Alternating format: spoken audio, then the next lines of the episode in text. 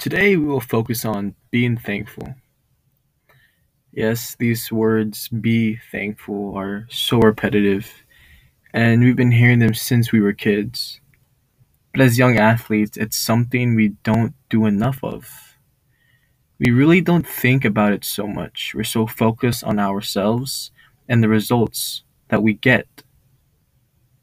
But we never sit down and realize, wow, I made it this far. Thank you, Lord. There's a saying that stuck with me through my journey. Sometimes you gotta stop and smell the roses. We have to stop and appreciate and be thankful for the opportunities the good Lord has given you. It can either be big or small. First Thessalonians five eighteen. Give thanks in all circumstances, for this is the will of God in Christ Jesus for you. Notice how it says, give thanks in all circumstances. Like I said before, it's either big or small. You have to be thankful. You may hear this from your parents or from an older person or someone who's taught you along the way. There are many kids around the world wishing for what you have. God could have given the thing you wanted badly to someone else, but instead he gave it to you because he loves you and he wants you to fulfill his will. I know many of you are probably wondering, but when I encounter defeat, why should I be thankful? When my team gets blown at eight zero, ten zero, eleven zero, why should I be thankful for that? Well, first things first.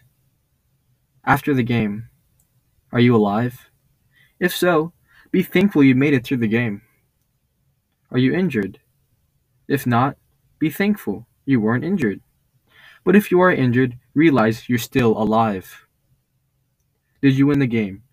If yes, be thankful. But if you lost, still be thankful. Be thankful to be given the opportunity to play. And with that defeat, take the lessons with you along the way. Soon you will be thankful for that one defeat, that one game you got blown out of, because it made you a better player and a better person along the way. We have to thank the Lord for all he's given us, not only on the field, but as well as off the field.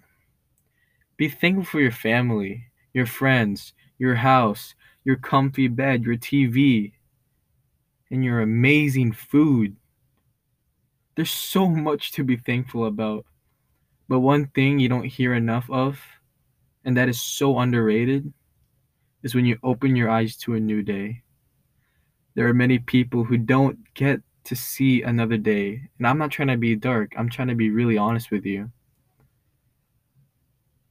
There are many people who don't wake up. Like, it's the truth. And you have to be thankful the Lord woke you up today.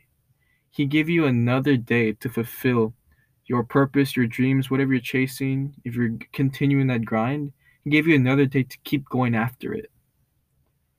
Remember, with new days coming, comes new opportunities. So every day you wake up, just realize there's more opportunities ahead of you. Don't neglect it. How you can start being thankful is by starting to appreciate the small things in your life. Once you develop that habit, you will continue to be thankful, to appreciate the highs and lows in the part of your life, your journey, your athletic career. So remember, always be thankful. Those who are listening, I'd like to end off in prayer. Lord, I pray that you guide these athletes, these young athletes. I pray that you stick with them. Remind them to be thankful in everything, every workout, every grind, every day they wake up. Every day they wake up, it's a new opportunity, Lord, and it's because of you. So thank you, Lord. Thank you for our friends and our family and those big opportunities you will have for us, opportunities now and the opportunities in the future. Stay with us, keep us safe, and let us realize to always be thankful. Thank you, Lord, for everything, and we love you so much. All glory to you, Lord God. Amen. I hope you guys have a wonderful day, a wonderful week. Continue to keep grinding. Never give up. The Lord's always there, and someone's always watching. So I hope you guys have a wonderful week and keep going.